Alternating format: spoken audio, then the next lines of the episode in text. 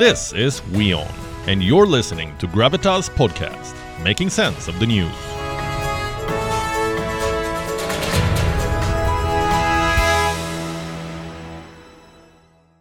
And from New Delhi, we turn further north to Punjab, the 19th largest state of India, also known as the land of five rivers. For a long time, the spectre of drug abuse has haunted this state. But despite the efforts made by the authorities, this narcotics crisis still persists. I'm going to start with this report. On the 16th of April, officials from India's Border Security Force recovered two packets of contraband drugs. This was in the city of Gurdaspur. The packets were reportedly tied in a single piece of cloth. A hook, along with a nylon rope and a luminous strip, was also found attached to the consignment. Officials say that this indicates that the packets came from across the border. And here's what adds to their doubts. On the same day, BSF troops recovered 3 kilograms of heroin dropped by a Pakistani drone near the international border in Punjab's Amritsar.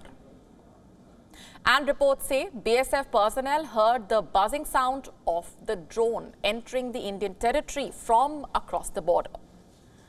And they immediately shot the drone down. Upon inspection, they recovered three packets of heroin attached to an iron ring with a hook and four luminous strips. Now, here's the thing it is common knowledge that Pakistan pushes drugs across the Indian border. In fact, two years back, a report said that more than 80% of illegal drugs entering India come from Pakistan. It revealed how Pakistan has an absolute monopoly in the subcontinent's narcotics trade. In fact, Pakistan's deep state is an active proponent of this trade.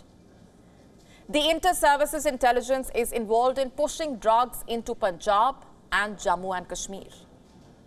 In fact, on multiple occasions, Indian officials have intercepted these shipments. In fact, some of you might have heard of the Golden Crescent. It is one of the biggest opium producing regions in the world. It straddles Central and South Asia, basically Pakistan and Afghanistan. Now, we know that every producer needs a middleman. For Afghanistan, that middleman is Pakistan.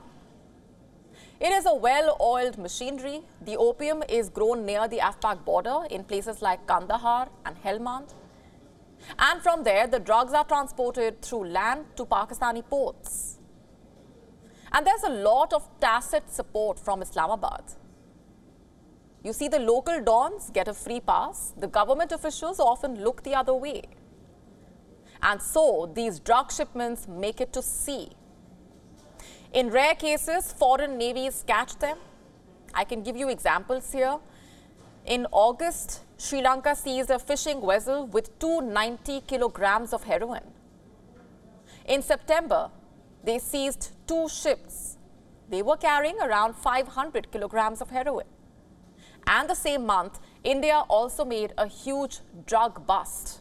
Around 3,000 kilograms of heroin was seized at the Mundra port in Gujarat. But you see, the full extent of this drug trade has remained unknown for the longest time.